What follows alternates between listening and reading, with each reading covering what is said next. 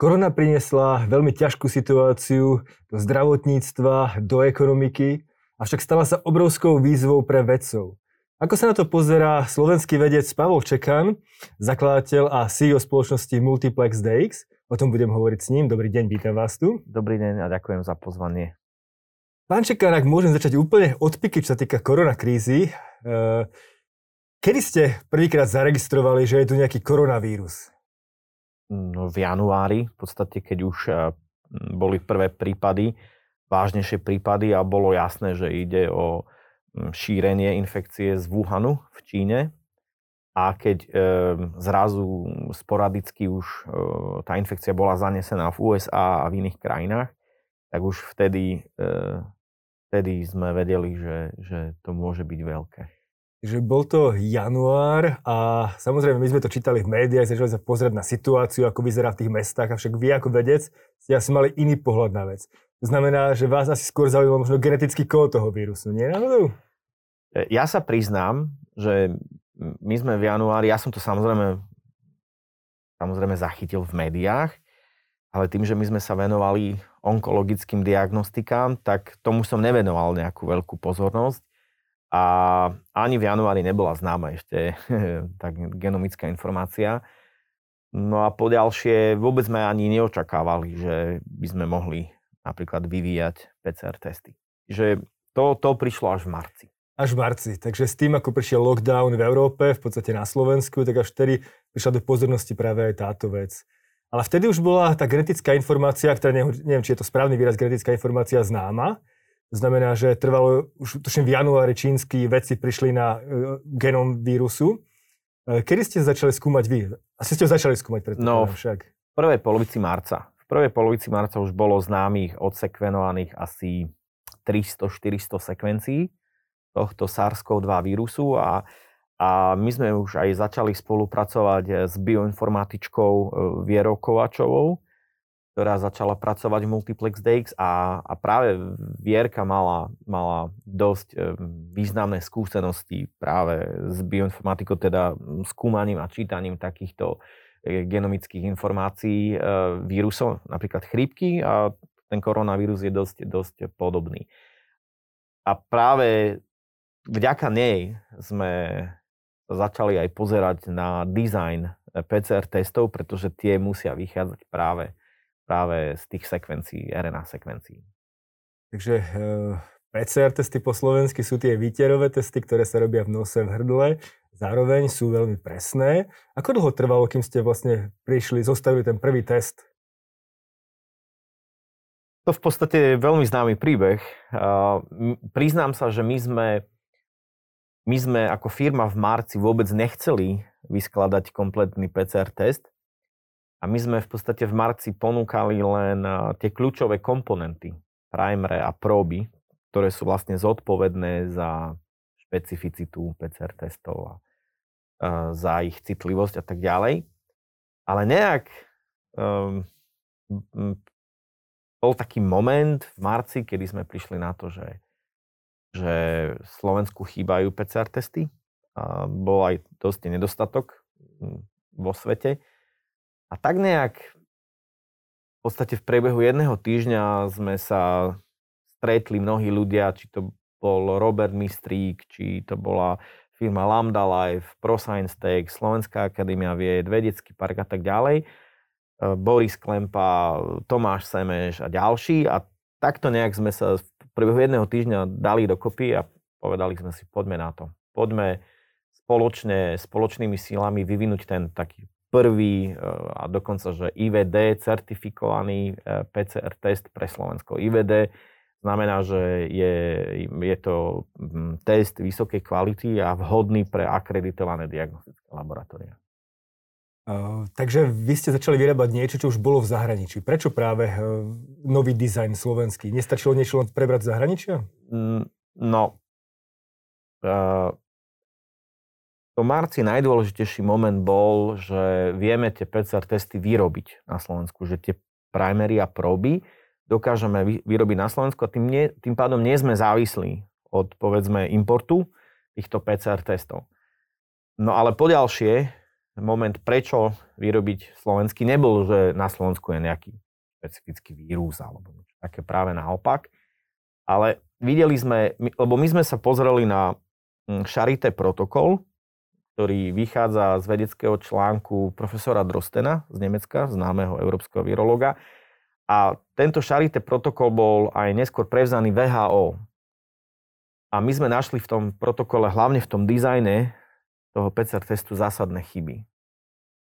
No a, a samozrejme, že tie chyby neboli spôsobené, že by títo ľudia nevedeli dizajnovať alebo tak, ale oni boli spôsobené, že ten test bol dizajnovaný ako jeden z prvých ešte v januári, kde tá sekvencia koronavírusu nebola známa. To znamená, že my sme vedeli, videli, že dobre, je tu priestor na niečo úplne nové a zároveň aj sme videli, že, že performancia tých ostatných PCR testov nebola až taká dobrá, čiže sme videli, že je priestor dokonca vyrobiť a vyvinúť ešte niečo lepšie.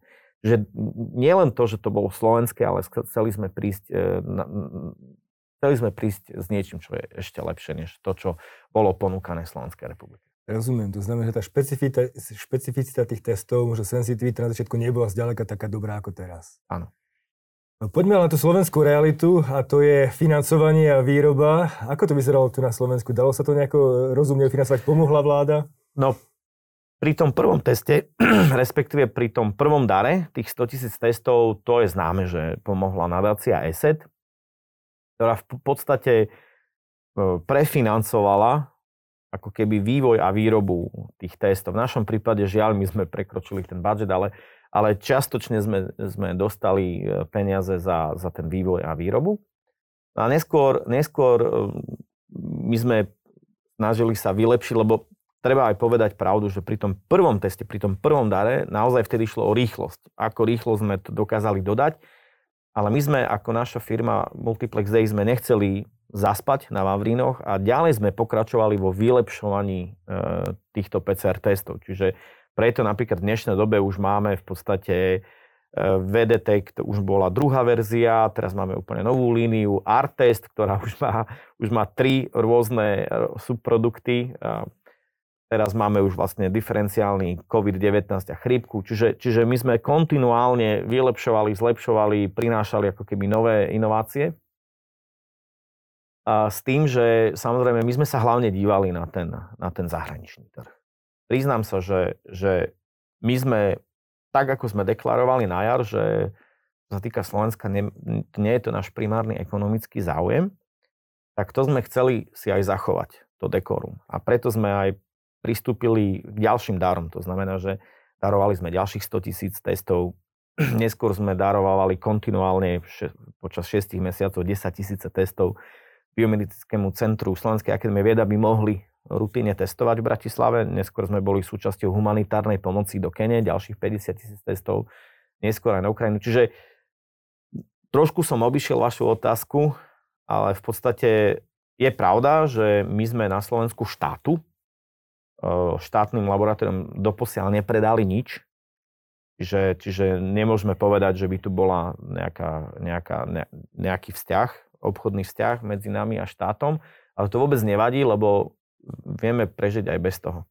Ale zároveň musím pripomenúť jednu dôležitú vec a to je to, že my sme získali grant z, z agentúry pre vedu a výskum, takej tzv. COVID-19 výzvy, ktorý čiastočne prefinancováva práve, práve ten diferenciálny test na COVID-19 a chrípku. Takže, takže toto sa dá brať ako, ako pomoc, pomoc štátu, tá, tá vedecká pomoc.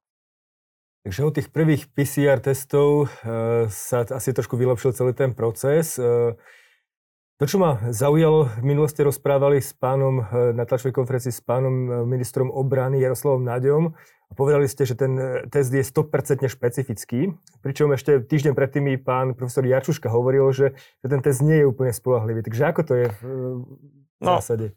Spolahlivý a špecifický sú úplne rôzne veci. Takže nie je 100% špecifický, predpokladám. No, tak. no 100% špecifický je. On vychádza v podstate, PCR vychádza v podstate z tzv. TACMAN metódy, ktorá, um, ktorá uh, ktorá signifikantne zvyšuje špecificitu. To znamená, že Takman metóda je v dnešnej dobe jedna z najšpecifickejších metód na detekciu nejakej RNA. To znamená, že, že samozrejme špecificita sa e, určuje dvoma rôznymi spôsobmi. Jedna je, že to je naozaj špecifické iba pre SARS-CoV-2, čo pri validáciách vy porovnávate ten ehm, SARS-CoV-2 s inými vírusmi. To znamená, že s vírusmi, inými koronavírusmi, inými chrípkami, inými respiračnými vírusmi a inými napríklad parainfluenza a tak ďalej. A v takomto prípade, keď sme to porovnali, myslím, že s 18 vírusmi, eh, tak eh, jednoducho bol špecifický iba pre SARS-CoV-2. Takže o tom nedá ani pochyb. A druhá z vecí je, že ak Druhá, dru, druhá metóda, ktorá je trošku prepojená aj s tým, že či to naozaj nedetekuje iné vírusy, ako je to napríklad pri antigenových testoch, ehm, je, že, že máte povedzme nejaký určitý počet negatívnych výsledkov, o ktorých viete, že tí ľudia boli negatívni, povedzme 50 alebo 100. No a, a, a testujete vašou, vašim testom. A ak tam nie je žiaden falošne pozitívny, tak tá špecificita je 100%. Tým, že my už máme vlastne tri IVD certifikované testy na trhu. To znamená, že museli sme urobiť tri takéto validácie. A trikrát to vyšlo 100% špecifické, tak myslím si, že, myslím si, že spochybňovať 100% špecificitu PCR testov nie je na mieste. Čo sa týka spolahlivosti, samozrejme to je úplne iná vec, pretože tu sa bavíme o tom, či tým PCR testom naozaj dokážeme zachytiť človeka, ktorý je pozitívny, ktorý má v tele vírus. A v tomto prípade neexistuje na svete žiaden 100% spolahlivý test a to z niekoľkých dôvodov. Prvý dôvod je ten, že, že tá infekcia je veľmi dynamická aj v tom tele. Čiže, čiže ani PCR test nedokáže zachytiť človeka, povedzme, ktorý je e, infikovaný alebo má v sebe vírus v prvých dňoch. A, a, ale e, samozrejme môže, môže nastať aj chyba pri výtere, že ten výter nie je dokonalý, alebo môže dojsť aj k chybám pri tzv. RNA izolácii, ktorá sa robí už v tom diagnostickom laboratóriu. Avšak tie PCR testy, minimálne naše a mnohé ďalšie, sú už dizajnované tak, že máte v tom teste tzv. internú kontrolu. To znamená, že, že máte tam primer a proby, ktoré detekujú inú ľudskú RNA, ktorá je úplne iná ako tá e, koronavírusu a tá vám hovorí o tom, či ten výter dopadol dobre a či tá RNA prešla cez RNA izoláciu. Čiže my už máme internú kontrolu v PCR testoch, ktorá vám povie, teda či ten výter bol dobrý, alebo či celý proces PCR testovania bol dobrý. Čo znovu dokáže eliminovať tzv. falošné negativity, a tým pádom zvyšuje spolahlivosť testu, pretože ak máte, nemáte tú internú kontrolu, musíte celý, celý proces zopakovať. Čo možno profesor Jaščuška myslí o tej spolahlivosti je to, že žiaľ PCR, PCR metóda je veľmi citlivá. To znamená, že e, je mnoho ľudí, alebo niekoľko ľudí, ktorí aj po karanténe, po 10-dňovej karanténe sú stále PCR pozitívni. Avšak my vieme, že po 10-dňovej karanténe nie je dôležitá PCR pozitivita, ale to, či je ten človek infekčný alebo nie. A je dokázané, že po 10-12 dňoch človek už po karanténe nemôže byť infekčný. To znamená, že tá PCR e, pozitivita je irrelevantná to nemá, na, tá PCR metóda, ju ťažko obviniť za to. To nie je problém PCR metódy, to je problém tej klinickej interpretácie. To znamená, že my vieme, ak tá virálna nálož e, u človeka, ktorú vieme dokonca kvantifikovať PCR testom, ale nerobíme to, ak je veľmi nízka, na konci karantény tá pozitivita je irrelevantná. My to vieme v podstate v tej klinickej interpretácii odseknúť. Alebo existuje druhá vec, ktorú môžeme spraviť, že ak, ak je e, stále PCR pozitívny pacient, aj po karanténe môžeme spraviť protilátkový test a ak vyjde pozitívne, to znamená, že má IgG protilátky v tele, tak vieme, že tá imunita už v tele je a jednoducho ten človek nemôže byť infekčný. A to je celá, celá podstata. Čiže, čiže všetky testy majú svoje výhody a nevýhody, rizika, limity, ale Prvá podstata v boji proti e, e, vírusu je diverzifikovať testy a využiť ich výhody v tom správnom čase na správnom mieste. Tak a teraz sa spýtam ďalšiu otázku, ktorej nerozumiem, respektíve som chcel vedieť odpovedaniu a to je to, že minulý týždeň sa objavili správy také väčšie o tom, že v Dánsku idú zabíjať 17 miliónov noriek, nakoniec sa ukázalo, či norkov, neviem ako to je správne, nakoniec sa ukázalo, že to nespravia. Ale ten vírus jednoducho zmutoval z človeka na norku a späť na človeka. A asi zmutoval celkom výrazne, keďže obávali sa toho. Nie je takéto niečo problémom jednak epidemiologickým a jednak aj z pohľadu PCR testu, že ten PCR test nemusí byť dostatočne špecifický? No, to je veľmi dobrá otázka. Akurát, že v tomto prípade veľmi záleží, ako, ako dizajnujete ten PCR test. To znamená, že, že napríklad v dnešnej dobe už je cez 150 tisíc známych sekvencií e, v databáze, ktorá sa volá GSAID. A, a je, je veľmi dôležité, či, že v ktorej časti tej virálnej RNA sa nachádza váš test, čiže kde konkrétne cieli. Napríklad v našom prípade my cielime na tzv. E-gen a RDRP gen, kde je dokázateľne najmenší počet mutácií. To znamená, že je veľmi dôležité, že kde ten test je aj nadizajnovaný. To znamená, napríklad máte, máte mnoho čínskych testov, ktoré, ktoré cieľia na N gen, alebo na ORF 1AB. Hlavne v tom N-géne sú známe mutácie. Dokonca je známe, že práve preto v Amerike mali nadizajnovaný N1, N2, N3 a museli N3 vyhodiť, pretože tam dochádzalo množstvo mutáciám. Čiže vy to viete priebežne stále kontrolovať, či ste stále v správnom regióne, či náhodou aj v regióne, e, kde vy cielite, kde máte nadizajnované tie primere a proby, či je nejaká mutácia, ktorá by mohla ovplyvniť e, to viazanie tých, tých primerov a prób a tým pádom znížiť citlivosť toho testu.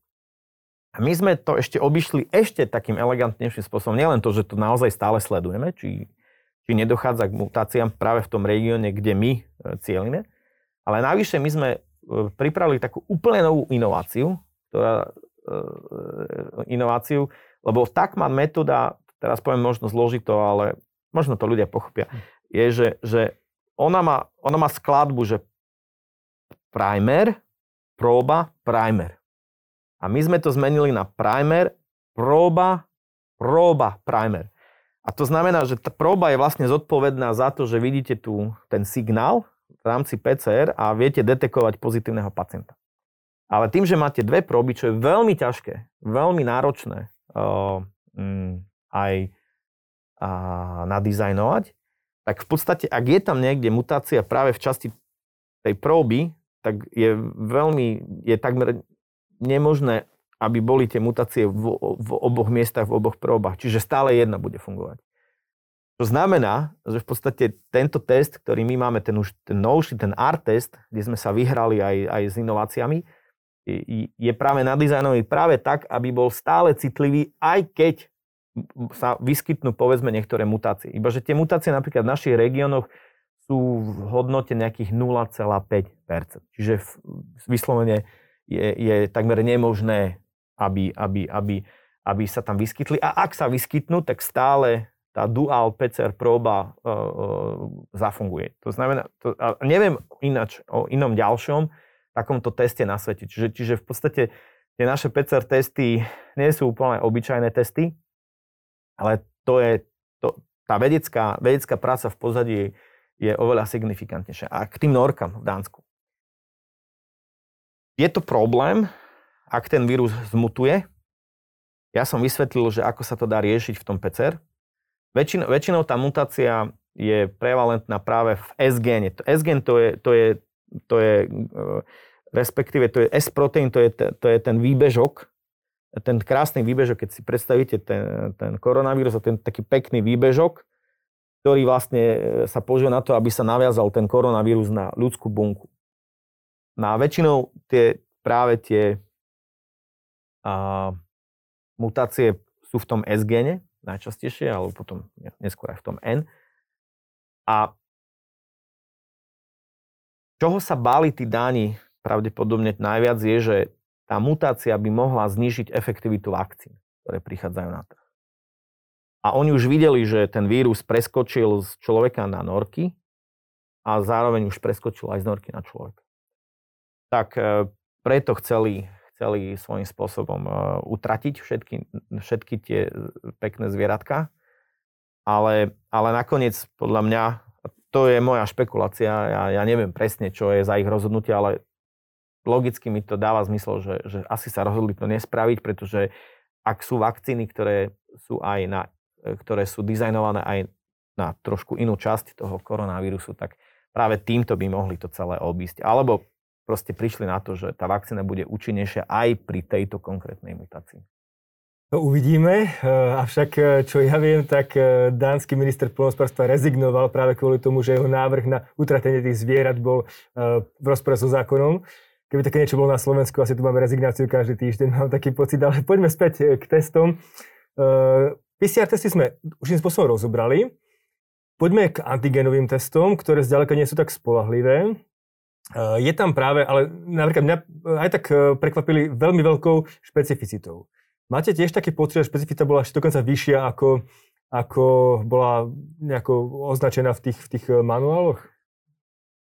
Pri tom korejskom teste, ktorý sa mm, použil, použil práve na celoplošné a plošné a prvý pilot testovanie, na Slovensku tá špecificita, no poprvé tým, že sme neurobili validáciu na, na nejaké plošné alebo celoplošné vzorke, tak veľmi ťažko sa k tomu dá vyjadriť, a, že či tá špecificita 99,6%, či naozaj bola aj pri tom plošnom testovaní, pretože tá špecificita bola určená v tom letáku na vzorke symptomatických pacientov, čiže tých príznakových. Zatiaľ, čo plošné a celoplošné testovanie bolo urobené na celoplošné vzorke, kde sú aj príznakoví, aj nepríznakoví, aj, aj zdraví. Takže ťažko je to posúdiť, ale z dát, ktoré neskôr vyšli a tým, že bolo strašne veľa okresov, ktoré kvázi sa podobali, e, že mali, e, mali, mali ten záchyt 0,3, 0,35, 0,4, veľa ich bolo, tak môžeme posúdiť, že to je niekde tá hranica. To znamená, že v podstate tá špecificita bola svojím spôsobom preukázaná práve, práve tým percentuálnym záchytom, ale znovu, je to iba matematický model, nie je to empiricky dokázané. To znamená, že vôbec, vôbec podľa mňa tá špecificita nejakým spôsobom ani neprekvapila, ale ideálne bolo, keby to bolo 100%. No ale tak to pri antigenových asi nebude. No ba, mohlo by byť, pretože e, e, sú tu aj iné testy. Napríklad včera vyšla veľmi pekná štúdia od profesora Drostena z Nemecka, kde porovnával okolo 7 antigenových testov. A e, porovnával tam aj Abbott Panbio, ktorý sme nakúpili, SD Biosensor, potom taký nemecký antigenový test Nadal a iné. A práve práve ten Abbott, pán Bio, to už bola asi štvrtá štúdia, ktorú som videl, kde som zachytil, že ten antigenový test od Abbottu má 100% špecificitu.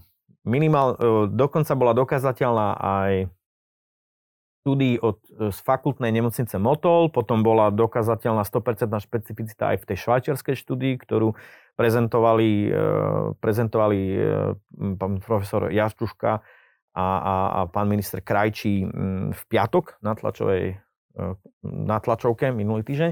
A potom ešte pár iných som videl. A boli porovnané s tým SD biosensorom. Na ten SD biosensor bol tak rôzne, 99,3, 99,7 a tak ďalej. Ale čo je pekné, čo vlastne ukázala štúdia profesora Drostena zo včerajška je, že, že prečo tá e, špecificita nie je 100% u u toho korejského testu a to je preto, lebo on cross reaguje, alebo respektíve dokáže detekovať para-influenzu 3. To je v podstate bežná nadcha. A, a, a to môže byť dôvod, že, že tým, že tá parainfluenza je medzi ľuďmi, tak títo ľudia môžu e, za tých určitých podmienok skorovať e, falošne pozitívne. Čo znamená, že v podstate SD biosenzor má okolo 0,4% falošnú pozitivitu, čo na, na prvý pohľad si poviete, to nie je až tak veľa, ale ak, ak spočítate, koľko testov sme na Slovensku spravili, čiže 100, 150 tisíc okolo na Orave, potom druhé kolo 3,6 milióna, ďalšie kolo 2, myslím, že 2 milióna, tak, tak to sa vypočítava z celkového počtu testov, vykonaných testov. No a zrazu, keď si urobíte 0,4% krát 6 miliónov, tak vám vyjde 24 tisíc e, falošne pozitívnych testov a zrazu už to číslo nie je malé. No a, a to sa rieši v podstate tak, čo vlastne už aj včera odporúčila Európska komisia, že práve výsledky, pozitívne výsledky antigenových testov by mali byť konfirmované ešte PCR testom. To znamená, a týmto vlastne elegantne eliminujeme, eliminujeme potenciálne falošné pozitivity. Takže buď kúpime e, testy od spoločnosti Abbott, alebo by sme mali PCR testovať všetkých pozitívnych, ktoré výjdu. Ale mne tak napadá hneď otázka pri tom, čo hovoríte, lebo vy ste pred pár dňami prišli s testom, ktorý zároveň detekuje dve, dve choroby, to znamená koronavírus nový a zároveň aj chrípku. E, súvisí to nejako s tým, čo teraz hovoríte, aby sa jednoducho e, tá špecifita zvyšila tých testov, alebo aký bol dôvod toho testu? Mm, niečoho? No, ten zámer, prečo rozlišovať chrípku a, a SARS-CoV-2 je hlavne preto, lebo e, e, počas chrípkovej sezóny je vždy možnosť, že ten COVID-19 splinie s koronavírusom. To častokrát spomína práve profesor Krčmery. A splynutie v podstate môže aj znamenať, že tým, že ten mecha, mechanizmus, ako infikuje jeden vírus alebo druhý vírus ľudskú bunku, je iný. To znamená, že stále je tu aj možnosť, že jeden človek môže mať dva vírusy naraz. V takomto prípade ide o superinfekciu a v takomto prípade ide o veľmi, veľmi ťažký priebeh. A je veľmi dobre týchto ľudí zachytiť. Ale urobím jeden krok späť a poviem, to je taká nová informácia z ECDC, čo je Európske centrum pre kontrolu o, o, o, o chorôb tak v 44. týždni e, tohto roku, 2020, e, bolo zachytených v Európe iba niečo cez 40 alebo 50 e, chrípok, prípadov chrípky. No, znovu zachytených, to znamená, že asi tá prevalencia je vyššia, ale tých, ktorí zachytili. Čo je v porovnaní s minulým rokom 97-percentné zníženie. Čo na prvý pohľad by sme povedali, že je super vec. Na prvý pohľad to vyzerá skvele.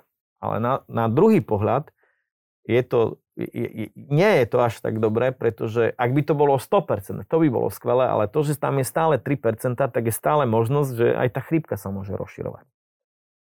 A, a, a, a z tých 3, 3% zrazu môže byť oveľa viac. To znamená, že ona tu stále medzi nami je a my ju znižujeme práve tým, že, si no, že nosíme rúška, že, že, že dodržujeme ROR.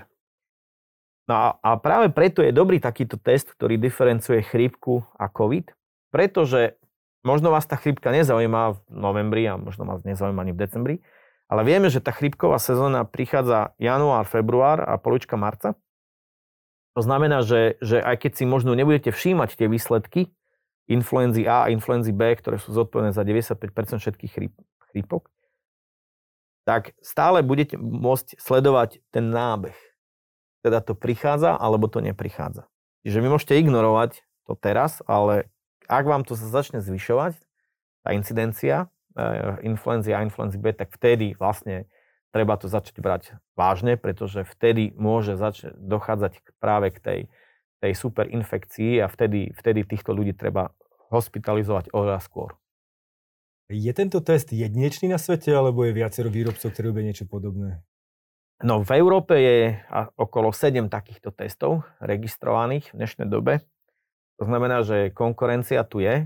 My patríme asi do tej prvej desiatky firiem, ktoré prišli s takýmto testom.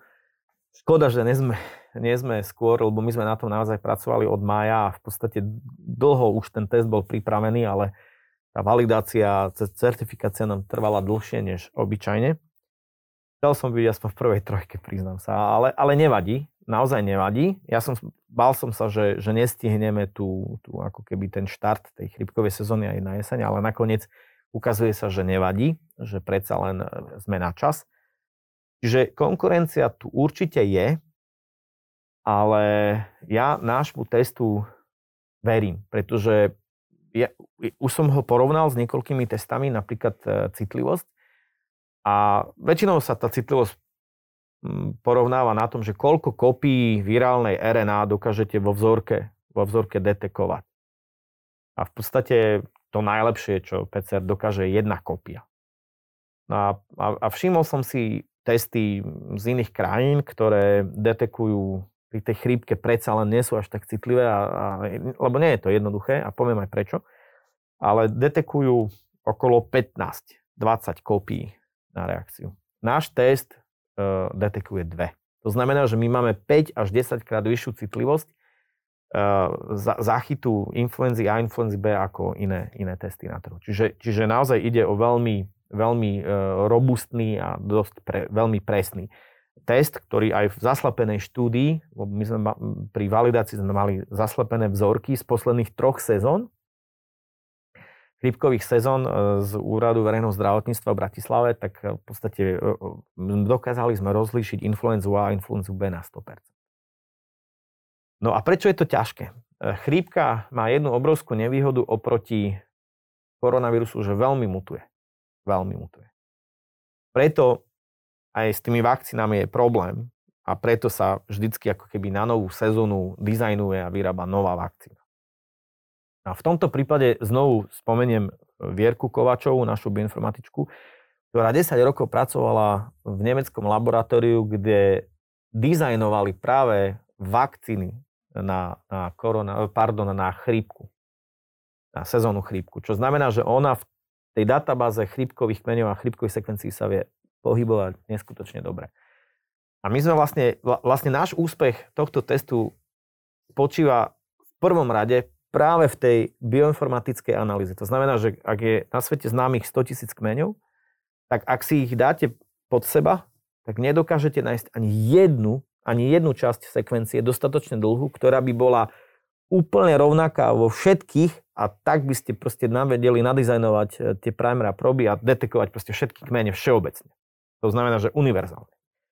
To znamená, že my sme museli z tých 100 tisíc kmeňov 75 tisíc odfiltrovať, čo bola práce, práca práve Vierky Kovačovej. A v tomto prípade potrebujete na to veľmi šikovného, veľmi veľkého experta v bioinformatike ako ona, ktorá odfiltrovala v prvoti všetky sekvencie, ktoré sú zlé. V druhom rade sa musíte zamerať na virológiu, to znamená, že musíte mať nejakého klinického partnera. V tomto prípade sme to diskutovali s Borisom Klempom e, z, z Biomedického centra Slovenskej akadémie vied, kde sme odfiltrovali ďalšie kmene, ktoré po, po, povedzme už odmutovali, jednoducho sú, už sa nenachádzajú v ľudskej populácii, alebo po druhé, vieme, že už nespôsobujú, nemôžu spôsobiť, nemajú taký ten pandemic, e, e, epidemický potenciál. To znamená, že nemôžu spôsobiť epidémiu nejakú lokálnu alebo povedzme až svetovú pandémiu. A tak sme sa dostali k tým 25 tisíc kmeňom, kde sme vlastne už ich vedeli naskladať pod seba a našli sme tie správne miesta v regulačných častiach e, chrípkových vírusov influenza A, influenza B. A v podstate sme boli jedni z prvých na svete, ktorí sme veľmi jasne vedeli, že nemôžeme urobiť všeobecný test, ale musíme ho rozdeliť na influenzu A a influenzu B. O dva mesiace na to urobili to isté aj, aj Američania z CDC, čo, čo my sme sa veľmi potešili, lebo sme si dobre, aj oni to takto vidia. No ale každopádne práve tá chrípka je vyústením veľmi, e, veľmi silnej expertízy, ktorú sme nadobudli za posledné mesiace a je to úplne jedinečný, jedinečný test. Samozrejme nie je koncept diferenciácie chrípky a covidu, ale čo sa týka dizajnu pre chrípku, je to naozaj unikátny test. Hovoríte veci, ktoré znejú veľmi zaujímavo na to, že ste hm, malá slovenská firma. Ja predpokladám, že malá slovenská firma. Oproti veľkým hm, koncernom, ktoré skutočne môžu do toho stovky miliónov. Vaše veci, vaše vynálezy vyzerajú zaujímavo možno aj pre svet. Máte aj nejaké objednávky, nejaké kontakty s zahraničím, niečo, čo vyzerá svetlo do budúcna pre vás? Áno. Viete čo, prv sa vyjadrím k tej malej firme. My sme firma, ktorá už má 30 zamestnancov. V druhej väčšine sú to vedci. Polovica z nich sú navrátilci zo zahraničia alebo cudzinci a polovička sú domáci. No, výhoda malej firmy práve oproti tým veľkým koncernom je, čo už som v podstate povedal, je, že my už máme eh, len pri RT-PCR teste máme už v podstate, keď zoberieme SARS a teraz aj ten diferenciál, máme asi, asi 6 verzií. Čo veľká firma si nemôže dovoliť. Oni nadizajnujú raz a všetko vlastne vrážajú financie už len do marketingu a im je jedno, či ten test je dobrý alebo zlý. Napríkladom je Roche. Roche vyvinul test, RT-PCR test e, na jar, o ktorom vieme, že, že jeden z génov nie je dostatočne citlivý, čiže ten test neumožňuje ako keby screeningovú esej a, a konfirmačnú. No ale oni to nezmenili, tak toto proste je a, a jednoducho ten test je do, dodnes na trhu a v podstate sa len hrajú s cenou. My ako malá firma máme ešte stále možnosť to opravovať a to presne sa aj snažíme, že tá malá firma je v tomto oveľa, oveľa šikovnejšia a, a oveľa flexibilnejšia uh, tie testy vylepšovať, povedzme, čo sa týka senzitivity a iných parametrov. Zahraničie. A, tak e, nejaké objednávky máme, čo je veľmi dobré. Naš, naše testy sú certifikované v Saudskej Arábii, v, v Ománe, v Egypte, prebieha certifikácia v Kanade, v Indonézii, v Kolumbii. Naše testy boli validované v Čechách, vo Veľkej Británii, v Dominikánskej republike, mnohé krajiny. Ale musím priznať aj, aj jednu vec úprimne, že my sme naozaj malá firma. V tomto práve zlyhávame oproti tým veľkým, že my nemáme tú, tú obchodnú zručnosť. Nemáme ako keby tie kontakty na tých veľkých distribútorov, lebo viete, tomu obchodu vládnu distribútory, a v dnešnej dobe, dnešnej dobe možno ešte sprostredkovateľia, lebo ten biznisový model sa zmenil. Zrazu to nie je B2B, ale je B2G, čiže business to government. A zrazu ten, ten, ten obchod vyzerá úplne inak. A priznám sa, že my ako malá a mladá firma s týmto nemáme absolútne žiadne skúsenosti. Čiže že v našom prípade tie, tie zahraničné predaje nie sú že signifikantné, sú v 100 tisícoch, ale nie sú také, že obrovské, čo ale neznamená, že nemôžu E, nemôžu prísť. Pretože trošku tak načrtnem, napríklad e, e, aj preto sme tie testy zlepšovali, lebo ako sme reagovali na to, čo vlastne trh chcel. Že napríklad tá línia R-test, volá sa R-test, pretože to je skrátka pre Room Temperature Stable, čiže stabilný test pri izbovej teplote. To znamená, že vieme ho posielať do zahraničia bez suchého ľadu. Ak chceme poslať milión testov, normálnych RT-PCR testov, tak potrebujete 20 veľkých paliet, e, váži to 6 tón, 5 tón z toho je len suchý ľad. A keď chcete poslať 1 milión týchto e, room temperature stable testov, tak zrazu to je jedna malá paleta, je to 180 kg, môžete to poslať povedzme privátnym jetom. A to napríklad arabské krajiny považujú za obrovskú výhodu. Čiže sme v mnohých krajinách veľmi blízko buď k výsledku tendru, alebo sme veľmi blízko k tomu, že, že tá objednávka príde. No a v našom prípade myslím si, že, že je dôležité vytrvať, byť persistentný a, a, a jednoducho budovať tie obchodné vzťahy so zahraničím oveľa viac. Čo musím ale ešte dodať ďalšie, ďalšiu vec, že napríklad my sme urobili si dosť dobrú domácu úlohu a pri niektorých testoch, napríklad tých art testov sme urobili niekoľko E, nezávislých validácií, to znamená, že ten test bol validovaný na Rockefellerovej univerzite v Amerike, bol validovaný e, Biomedické centrum SAF, validovaný v diagnostickom súkromnom laboratóriu Analytics, bol validovaný v Čechách, teraz e, prebieha validácia v Holandsku. To znamená, že, že ako keby tiež zbierame nejaké aj iné, iné informácie, aby to nebolo o tom, že to hovoríme my, ale aby sme mali nejakých nezávislých arbitrov a aby to nejak zvýšilo, zvýšilo ten, zvyšilo ten, ten kredit pri tom obchodnom predaji v zahraničí. Zároveň ale, a týmto tú vašu otázku už dokončím, teda moju odpoveď e, je, že, že na tom zahraničnom trhu naozaj vládnu, buď sú to veľké koncerny ako Roche, Siemens a Thermo Fisher a iné, alebo sú to čínske firmy, ktoré signifikantne podliezajú ceny a niekedy je veľmi ťažké s nimi súťažiť Takže učíme sa. Dobre, budeme držať palce, nech, nech to vyjde. Keď skutočne tie, tá vedecká hodnota je veľmi vysoká, tak boli by sme veľmi radi, celé Slovensko určite, aby sa to aj, aj malo aj nejaký ekonomický efekt. Ale poďme k tej poslednej a tej najdôležitejšej téme, a to sú vakcíny, pretože momentálne máme skvelé čísla, čo sa týka vakcín. Tých otázok je strašne veľa, ale poďme asi na to 95% na účinnosť, tak sa hovorí, je to niečo, čo dokáže zvrátiť koronavírus? Áno, dokáže. 95% na účinnosť už je naozaj, naozaj veľmi, veľmi signifikantné číslo. A, a, a v podstate sa to hýbe už tá efektivita, efektivite iných vakcín, napríklad uh, TBC, alebo mali sme čierny, čierny kašel, alebo mali sme práve kiahne a tak ďalej, kde sme napríklad pri pravých kiahniach dokázali erudikovať ten vírus kompletne z celého sveta.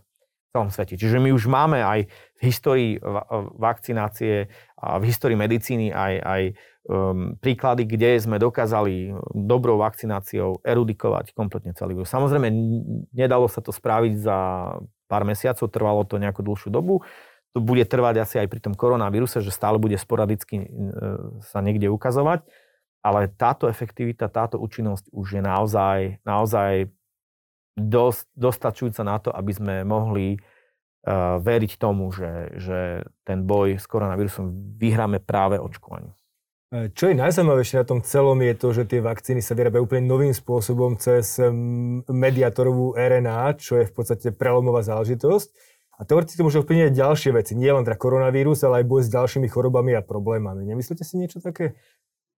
Myslím si to, pretože RNA, RNA je v podstate môj život. Ja, ja, som sa, ja som venoval celý môj vedecký život ribonukleovej kyseline a, a dokonca som aj pracoval uh, niekoľko rokov v laboratóriu Tomasa Tušla, ktorý je v podstate taký pionier RNA biológie a je jeden z objaviteľov tzv. metódy, ktorá sa volá RNA interferencia, ktorá je v podstate, v podstate prapodstatou aj, aj takých tých už predtým používaných úvodzovkách očkovaní e, alebo takých tých liekov v onkológii. Čiže, čiže, čiže lieky na podstate e, tej, tej RNA e, sa už používajú v dnešnej dobe.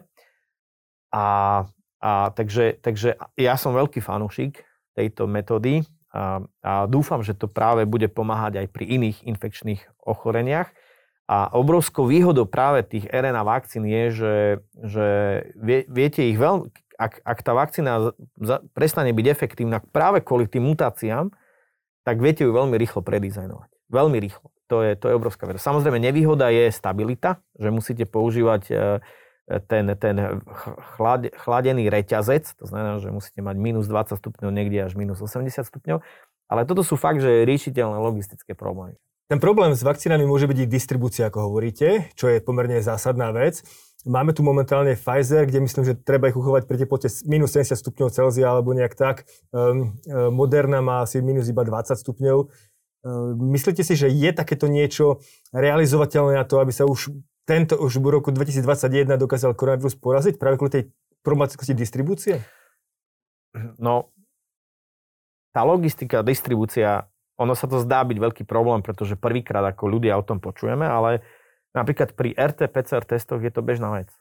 To znamená, že, že, že milióny, 100, 100 milióny PCR testov uh, tu lietali naprieč svetadielom v lietadlách pri ešte nižšej teplote v suchom ľade a úplne v pohode to logisticky všetci zvládli. Čiže ja nevidím absolútne problém, ak si pomôžeme suchým ľadom a neskôr aj, aj vysokokapacitnými, e, hlboko mraziacimi e, mrazničkami a boxmi, tak ja nevidím problém. Podľa mňa to je absolútne riešiteľný. Riešiteľný problém a, a a dá sa to spraviť úplne jednoducho, na to sa len treba pripraviť a ani netreba nejaké že mesiace príprav.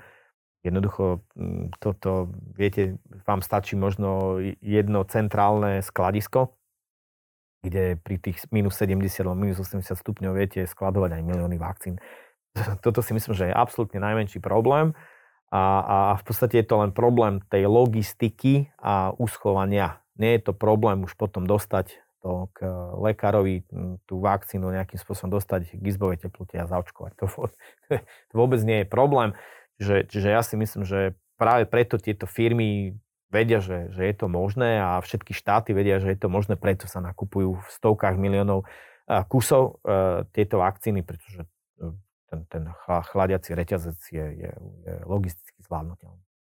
Takže tretia a štvrtá vlna vakcíny, koronakrízy nám možno ani nehrozí budúci rok?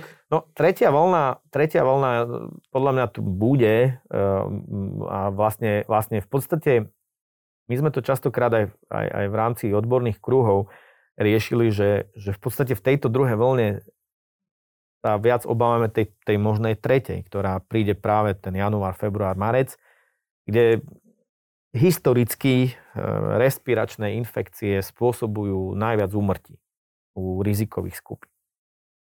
Historicky my vieme, že veď, veď e, máme už aj také porekadlo, ide marec, poberaj sa starec.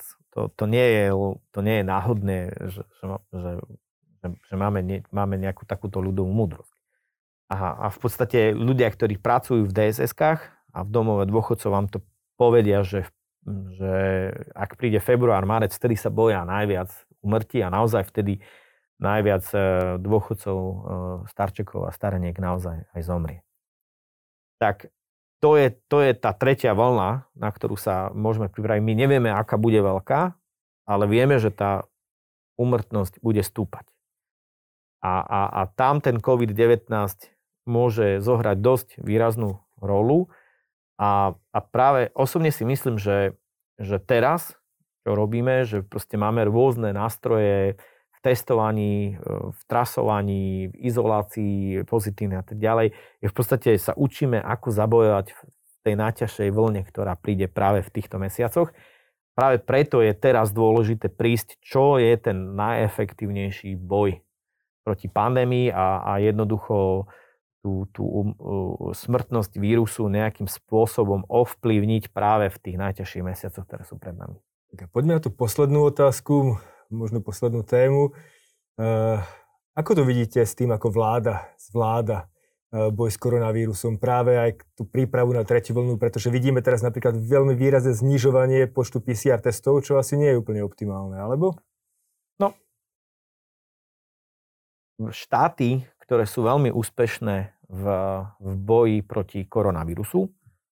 Či je to Tajván, či je to Dánsko, Fínsko, Island a iné krajiny. Jasné, že majú nejaké špecifika ostrov, mm, introvertní občania a tak ďalej, alebo jednoducho mm, krajiny, ktoré už majú dlhoročné skúsenosti s, ta, s takýmito vírusmi. A e, všetky krajiny, ktoré zvládajú najlepšie to trasovanie a testovanie, sú aj najúspešnejšie. Samozrejme, je tam aj dôvera občanov vo vládne opatrenia, je tam silná disciplína, čo sa týka dodržiavania ROR a tak ďalej. Ale naozaj to testovanie a trasovanie je veľmi dôležité. No, pri testovaní sme dospeli do bodu, že zistíme, že, že je veľmi dôležité diverzifikovať testovanie. To znamená, že dokonca prispôsobiť testovanie aj tej epidemiologickej situácii, v akej sa nachádzame. To znamená, že ak máme veľmi zamorený región, tak tie antigenové testy, keď ich použijeme niekoľkokrát po sebe, vedia pomôcť.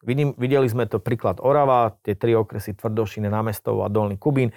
Videli sme, že naozaj sme tie čísla dostali dole a v podstate sme dostali tie okresy na úroveň povedzme dnešnej Bratislavy kde stále musí to testovanie pokračovať a trasovanie pokračovať ďalej, lebo vtedy, vtedy musíme ako keby tú situáciu udržovať pod kontrolou.